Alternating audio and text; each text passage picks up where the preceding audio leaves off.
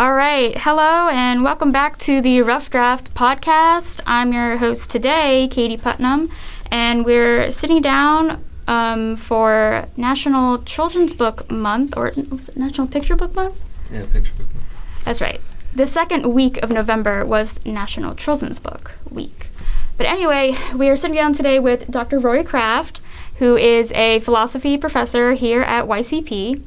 And he does, he's doing a lot of research right now into um, Goodnight Moon and the author, Margaret Wise Margaret, Margaret Brown. Um, so could you talk a little about, little introduce to us the topic of that research? Yeah, so it, it kind of, I, I come to this, I come to this That's in a couple of different ways. Um, so I do a fair amount of work in what goes by a couple of different names, but I, I tend to say philosophy with children. Um, sometimes it's philosophy with kids, sometimes it's pre college philosophy. Um, but the idea is that it should not be the case that the first exposure that we in the US have to deeper philosophical thought is in your freshman year in college when you take an intro to philosophy class because it's assigned to you as part of Gen Ed. And that we have really let down a lot of people when, when we do that. So this I have this this long history of working in that area and going into elementary schools, high schools, middle schools, doing philosophy with them in different ways.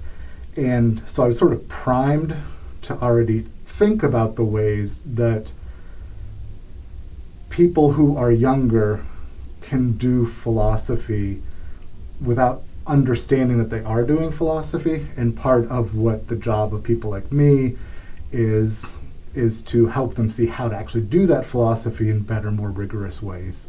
Um, largely by working with their teachers, not by working directly with them, because I can't go to every middle school classroom Right. in the country. Um, so it starts there. That's like background information. So where we pick up this story is like many families. Uh, nightly, we would read Goodnight Moon by Margaret Wise Brown. And some of the people listening may be like, maybe that's familiar, maybe it's not. It's a The- classic. it's a classic. The odds are, if you have been born any time since 1940, you had this book read to you repeatedly. Um, so it starts out in a great green room, and it's it's the story of this bunny going to sleep.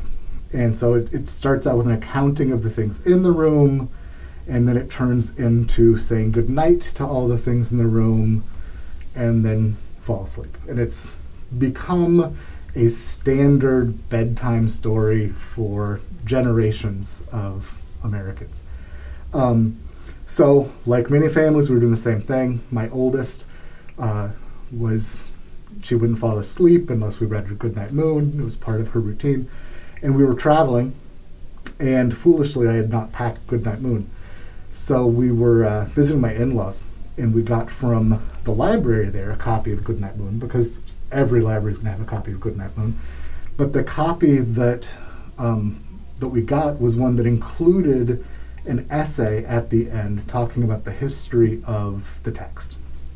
And um, I didn't read that part aloud at bedtime, but I read that Right. to myself yeah, it's cool. and that led me to start thinking more about what's going on. So that that was the trigger that led me into looking more fully at that book and what's going on. And as it turns out, and the argument that I'm making in the project I've been working on for about a decade now, um, is that Margaret Wise Brown um, was doing cutting edge philosophy at the time. So she was writing books for, I'd also say she's writing books with, because she worked very closely with children in writing her books.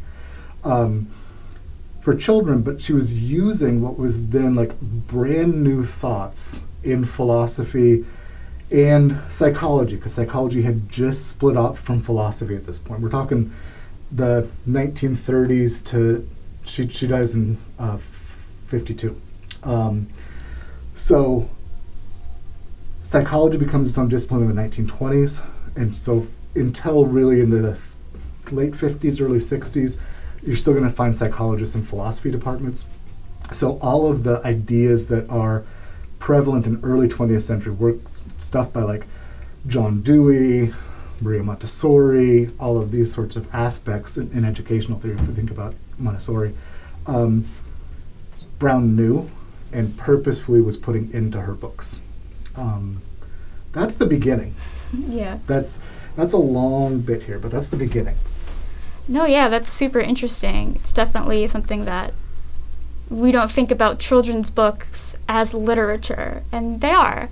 Um, I was reading, um, trying to prepare for this, um, um about the collection at Hollins College, um, where I think you've been. Yeah, Hollins is great. Yeah, so like, I guess it's cool to read. Uh, like, how does reading through her um, the letters she wrote, all of um, her correspondences, kind of reading about how um, these books of hers like developed. That like tells you a lot about this, I suppose. Yeah. So so Brown got her degree, um, her bachelor's degree, at Hollins College, Jenna, Virginia. It's an all-women's school.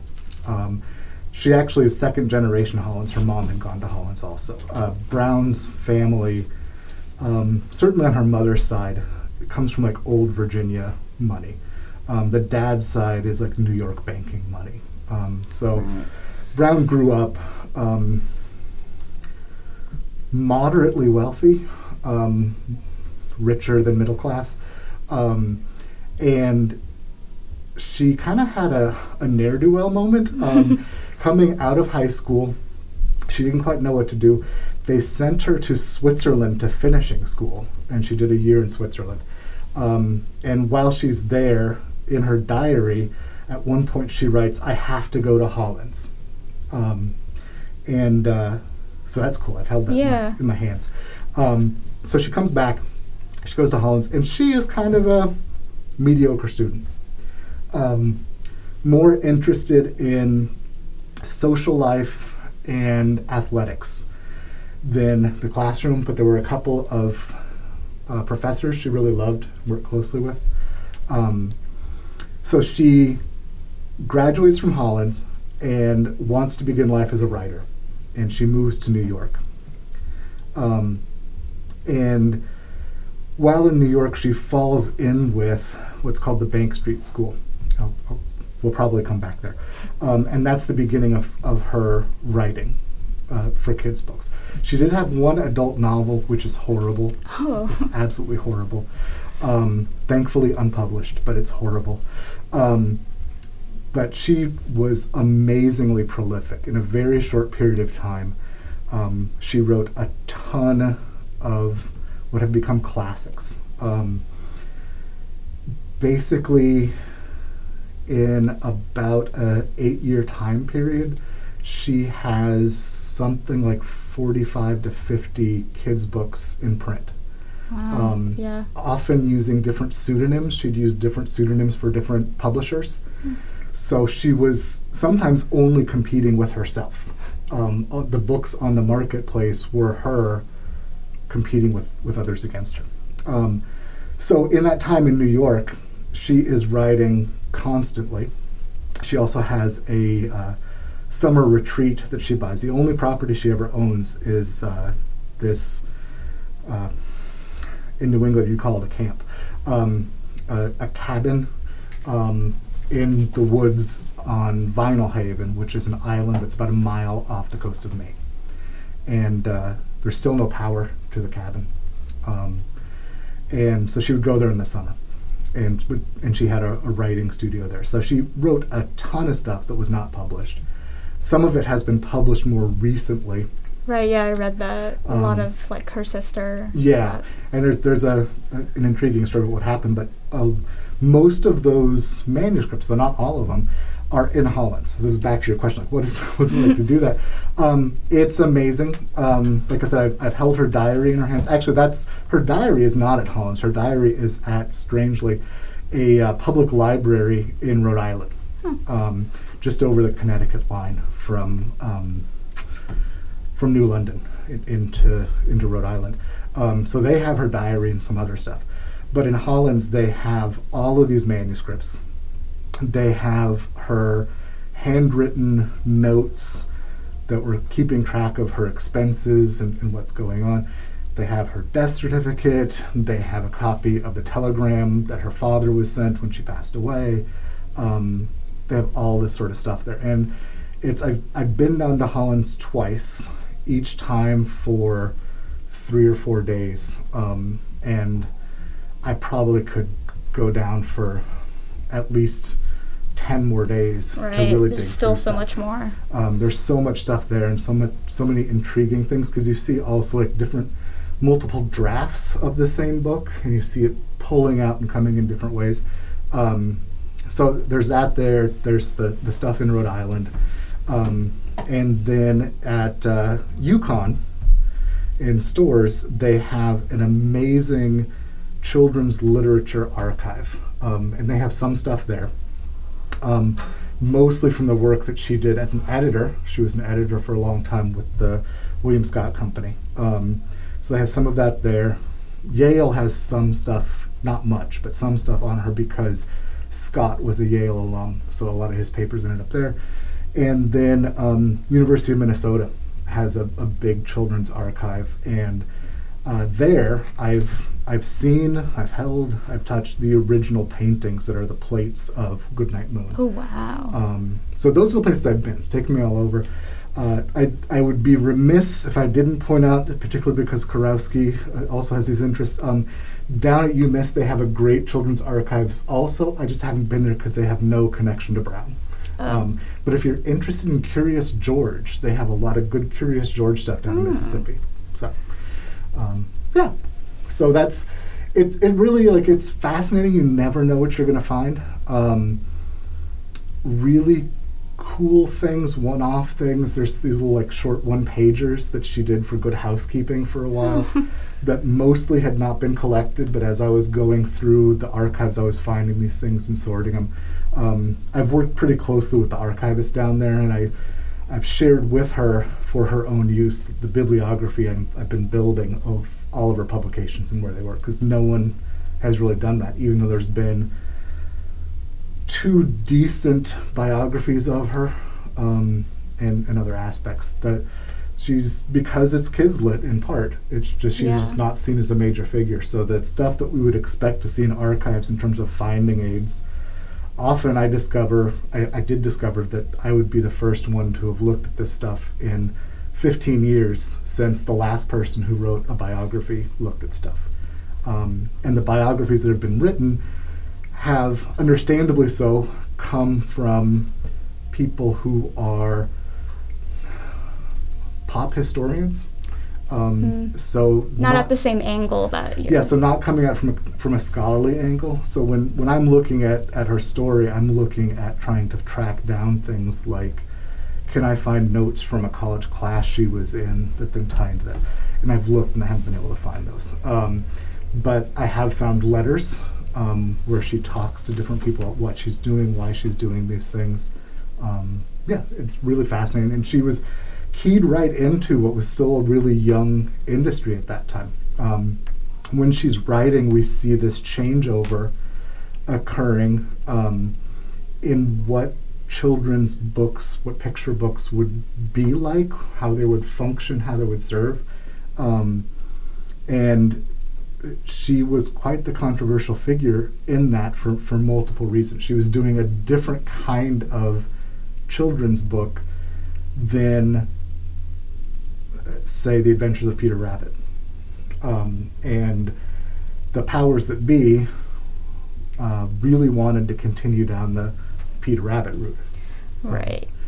And Don't want to take any chances. yeah, and, and she was doing really odd things, um, challenging students, students, challenging three-year-olds um, to to do these things, asking to do things, and in many ways challenging the parents to figure out how to read these books to their kids. Um, the the best example I can give of that, like how do you read this, is there is a a a series of books that she has. Uh, starts out with, with Scott, and then it goes to um, it goes on to, to two other publishers as it's sort of changing. So it's kind of odd to think of it as a series, but it, it follows the adventures of Muffin, and Muffin is this Scottish Terrier. Um, uh, Margaret owned Scottish Terriers, and so modeled after her own dogs. And uh, there's some great pictures of her with her dogs. Uh, she was gorgeous, and the dogs were good looking too. I'll make Um, sure to post those. yeah, I'll, I'll get you copies. They're amazing. Um, I mean, she looks like a movie star. Um, you know, a, a 1940s movie star. Like that's how she comes across in these things. So she she wrote these books about Muffin, and the first one's called The Noisy Book, um, and then it continues on from there. And they're all variants of like the Noisy Shore Book, aspects like that, and and terrible, horrible things happen to Muffin that make it so that he can't see. Um, so he's like shut up in a box at one point. In another book, he gets a cinder in his eye from the coal, like these things that he can't see. And the book is, the books are these sequences of, and then Muffin heard a bang. What was that bang? Was that bang an elephant clopping down the street? Was it like in all these sort of aspects? And to read those, two kids, you have to make sound effects and you have to like Yeah. be engaged and you have to like read it like you're asking questions the way I just sort of pantomimed it. Like, was it an elephant clopping down the street? Um, instead of just reading a story. It's not like reading a Mother Goose rhyme where you just sort of read it and it's the pattern, it's the rhythm that goes in. You you have to engage with it in ways that is unusual for the time period. I think still largely unusual today. Um, so that's an example of, of one of the innovations that she did is these books that were really interactive asking for the kids asking for the parents asking for the teachers to engage with the books not just passively receive a story Right. Because then you're engaging with the children more and Yeah. things. Yeah. and it, it ties back in some ways to I, I said she worked at banks with Bank Street students. Um, it ties back to how she learned to write for kids. Um, so Bank Street, uh, which still exists now, it's Bank Street College. It's no longer on Bank Street. Uh, it's north of um, Central Park now. Um, oh, I've been there too. Been to Bank Street. So Bank Street starts out as an experimental um, educational facility. Starts with like three-year-olds, and uh, even kind of in early days, it pretty quickly goes to primary school, maybe up to like fourth grade. Um, now you can go to Bank Street preschool through PhD. Oh wow. I mean, I don't think anyone should go to one school all the way through like that, but, but you could. um, so Bank Street was this experimental school that was founded in part on the ideas of John Dewey's notion of education, and uh, his notion of education, short version of it, is uh, learning by doing is really important. is this Dewey of the decimal system? It is Dewey of the decimal system. Um, yes, he invented that. The other thing, this is really important, we all know, John Dewey invented the field trip. It- Oh. it, it We owe him so much. yes. Uh, it, it literally was, he was working with students at a school in Chicago and discovered that they were all city kids. They had never really seen nature. So he took them on a day trip out to the wilds of Illinois to see nature. So he literally, like, it was a trip to the field. Oh. so that's this is the first field trip, and it, it kind of also becomes a tradition there, and it so the ideas like that get picked up by places at Bank Street where they're doing field trips with kids, and that's where it comes from. Um, but John Dewey, prominent American philosopher, um, psychologist, educational theorist, um, his ideas on learning is doing are used as Bank Street is starting up, and part of it is just this radical notion. You're not going to believe this that we actually think that the kids at the school, that these three year olds, four year olds, five year olds, that they are people and they can think yeah. and have preferences. Um, so it's it's working in and around those things. And so at Bank Street, they have this really novel educational project where they're working on on developing these kids. Um, and then in the evenings, they have writers' workshops and they have people coming in learning how to write basically curriculum for Bank Street so that the teachers there would have something to work with them. So they would they were reading educational theory, early psychology, the, the area of philosophy that's called epistemology, which is theory of knowledge. They were reading all of this stuff and integrating it into their work. This is where Brown first, you know, starts figuring out what to do with this. Um, and the approach that they take, it, it's the founder of Bank Street School is Lucy Sprague Mitchell, and Mitchell has uh, a couple of books that she came out with at the time. The second one, actually, Brown edited for her. Um, it's called The Here and Now. So it's the here and now approach. And the idea of here and now is that it is not fantasy, it's not fairy tales, it's not Peter Cottontail. It's this is your lived life. So the a here and now story.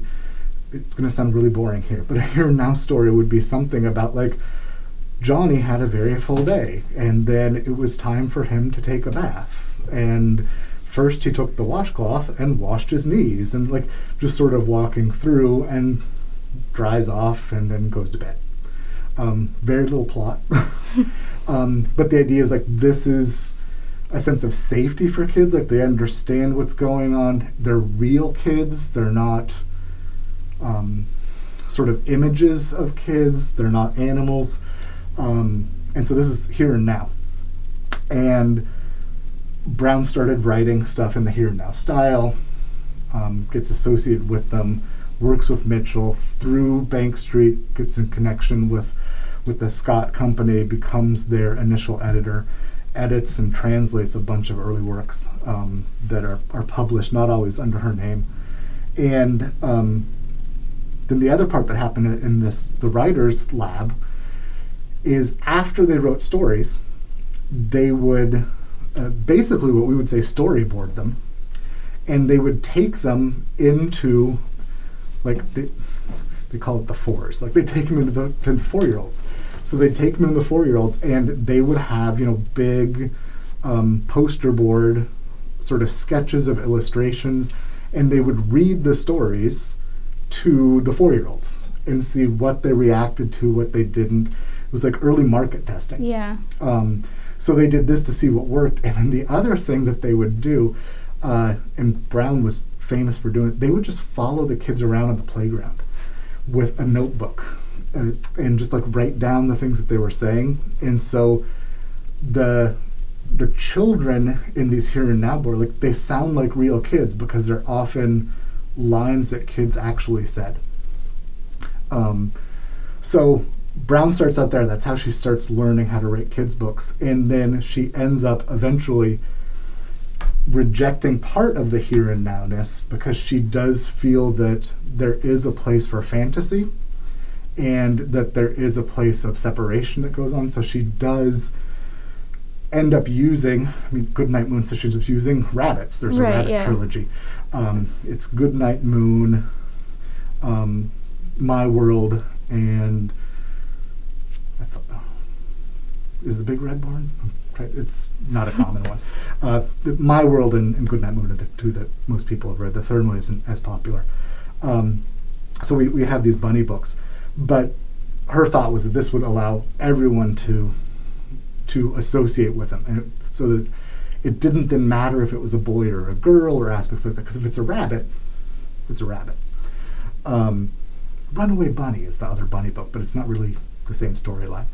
Um, and uh, so she does this, and I, there's a, a great letter that Mitchell sends her. Um, this is after Brown is like a huge success. Um, Mitchell sends her a letter and, and says, "I wish you would stop writing those damn bunny books." um, she didn't listen. Yeah. kept, kept doing those. Well, she was right, clearly. Yep. Do you think that um, there is more scholarship of children's literature lately? Do you think do you see that growing? I, I do see more of it lately. I think that there's been an appreciation more recently of it. Um, if if I had to guess, I would I would say it's at least partially as boomers are in their late retirement phase. we're, we're seeing more work from older historians, older literature people that are probably working with their grandchildren, great grandchildren at this point, coming to and thinking about these things. So we see those, and then the boomers themselves, um, you know, also having that reminiscence of like when they were reading to their kids and those Yeah. aspects. So there's there's more kind of looking back. There's also a I think a greater appreciation now than certainly was the case in the 40s and 50s when Brown was writing that these are actually worth thinking about that they're not throwaway um, Yeah. works so uh, really kind of profound things going on and some of that is is also uh, probably Geisel's work um, so Theodore Geisel Dr. Seuss um, led to a uh, an understanding that there's a purposefulness. Um, I, I think most people know this. I, I, I don't Yeah. think that this is a, a, a random weird fact, but um, so Cat in the Hat, one, one of the very first Dr. Seuss books, um, was written because Geisel got a list of the 100 words that all children should know by the time they are age X, whatever X was. Oh, I did not know that. Um, so the book is written using only those words. Um, and there's a couple of like the Cat and Hat style books that are like that, where it's intended to do these things. They're in some way kind of here and nowish. Like it's it's everyday common words that you need to know, and know for early readers. Um, this is the time where reading instruction was not phonics, it was whole word, so you learned to recognize the word and know what it was. So being able to differentiate cat from hat um, was important in ways that if, if you've grown up learning phonics, like how could you ever confuse those? But Yeah. you could. I've never thought about that. That's the way they taught language yeah. before. I, I mean, it was not really rote memorization, but it was kind of like that. Yeah. Um, and so Geisel has this whole approach, and so as Seuss has continued to be popular, um, it led more people to think about what he was doing, and pretty quickly you can see like he was doing things for a reason. Um, later Seuss books are they're all themes. So you get the Butter Battle book that's really about nuclear war, Yeah, I know. it's- Sneetches, ra- racial uh, understanding. Yeah, I know. Like Horton Hears a Who, I think is about minorities or something. yeah. because I know that people like to use it um, for pro-life things, and then his family estate has to come and say stop that. Yeah. Um, yeah, the, the a person's a person no matter how small one Yeah. from there often gets used in abortion discussion, but that was not his intent. And Geisel was really liberal. Um, yeah, so it's I think that there's a way in which people like, oh, there actually is something going on here. And So then more people start looking at works to see what is happening. Um, and, and to be clear, it's not not all works are like these deeply, hugely important philosophical concepts. Like, um, depending upon your raising, you may or may not have had it, but uh, there's a great golden book book called The Pokey Little Puppy. oh yes, yeah, I Um, had that. I loved it. Yeah, Pokey, it's a good little story, and it's this pokey little puppy who is slow and then doesn't get to come back for, for dinner and sadness, and at the end there's a happy story. Um, it's a cute story. It's a well illustrated story. There's not a deeper message. yeah. um, that's it's just what it is there. That's different from there's another golden book that the Brown did, the Color Kittens, where it's two cats who are painters, and the book is them painting things, and so there's pages of like, and then they tried this paint, and like everything is blue on that page. Um, and next page like brown and everything's brown. I, I always find that one's hilarious because I think she was talking about herself because of her last Oh, name. yeah. Um, but it goes through, and then at the end they spill the paint together. There's a rainbow effect, and um, so it is a cute story. It's a great story. If you don't remember reading it, you probably did, but you should go back and look it up. Um, but she's teaching color theory. she's Oh, she- right. she's she's telling you know three year olds like, hey, pay attention to the colors things are, this is one of the things you can abstract from things is colors. Things are red or green or blue. And she does it in a way that's not just like, here are red things. It's this cute little story about this dream that a kitten has of all the red things and stuff like that.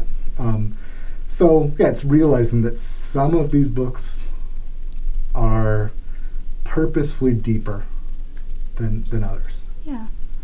Um, to end on sort of a light note, do you remember your favorite children's book or one of your favorites? So, I mean, I would I would have to say, you know, now as an adult, I, I would have to go back to Brown. Um, I love Goodnight Moon for, for lots of reasons. But if I think of stories from my own childhood, because I, I don't remember Brown stories being read to me. Um, I know that they were, but I don't remember them because yeah. I was that young. Um, the story that I remember, which I now own the copy that my family had, um, was a Disney book called Button Soup. And it, it's a retelling of the traditional stone soup story where you, you have someone starts out with a bucket of water with a, with a stone in it, and I can make a soup using only a stone. It's a button in the story. Um, and then like, oh, it'd be so much better if there were some carrots in there, and like they start adding things in. I love this book.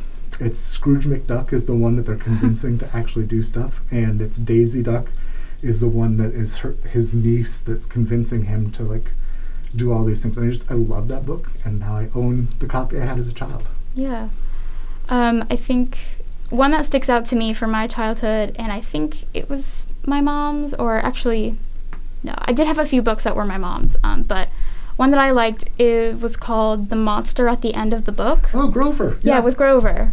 I just thought it was so cool how it like broke the fourth wall. Yep. Um, you may not know that there's a more recent sequel. Oh, what? There, there's uh, maybe five, six years ago, maybe longer, because I'm trying to think how old my kids are. Um, there's another monster at the end of the book, and this one is Elmo based, sort of. Oh, I see. Okay. But yeah, Grover. There's a monster in this book. It, it's dramatic. Yeah, it's fun. Um, oh, the tragedy. yeah, I just like I like the drama. I always liked Grover. It was one of my favorites on Sesame Street. But I could see how they would want to incorporate Elmo because he's probably more popular these yeah. days. Um, yeah. So, and that's good. Um, I feel like so often we like we just say, "Oh, children's books are so um, that's easy to write, like whatever." But you know, everything you just talked about shows how much thought is put into like, so many good children's books, classics. And and the thing, there's so many great stories that are sadly going out of print at different points. Um, so I'll give a plug for another Bank Street person that's not Brown. Um, so Ruth Krauss, uh, great author. She actually she did some work with Brown. Um, and Krauss is married to Crockett Johnson, who is the Harold and the Purple Crayon author. Um, but Ruth Krauss has this great book called A Hole is to Dig, and the book, which is Maurice Sendak's first illustration job, is A Hole is to Dig, is a series of like these odd ways that kids would think about the world. And uh, it's taken from the notes that Krauss took as she was following around the kids at Bank Street so the the title, "A Hole is to Dig," is that what's the purpose of a hole? Like, why do we have a hole? Well, a hole is to dig. um, and so the illustrations from Sendak are, you know, kids digging holes and stuff. And there's another one that's like, buttons are to hold your coat together. Like, you know, that sort of sense.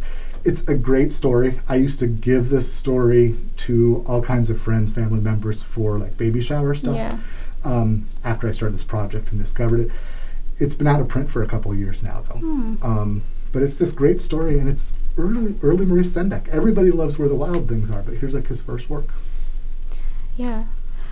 Um, well, and I know there's lots of good new stuff coming out that's there more is. diverse and things like that, but there is a lot of uh, worth looking at the older stuff. Well, um, it was great having you here. Thank you. I learned a lot. I know I did. Um, so that will be the end of today's episode. So thank you for listening. That was Dr. Rory Kraft. Take his classes. Um, I took race, gender, sexuality with you. It was great. I recommend. Um, and that'll be it for today. Thanks for listening. Thanks.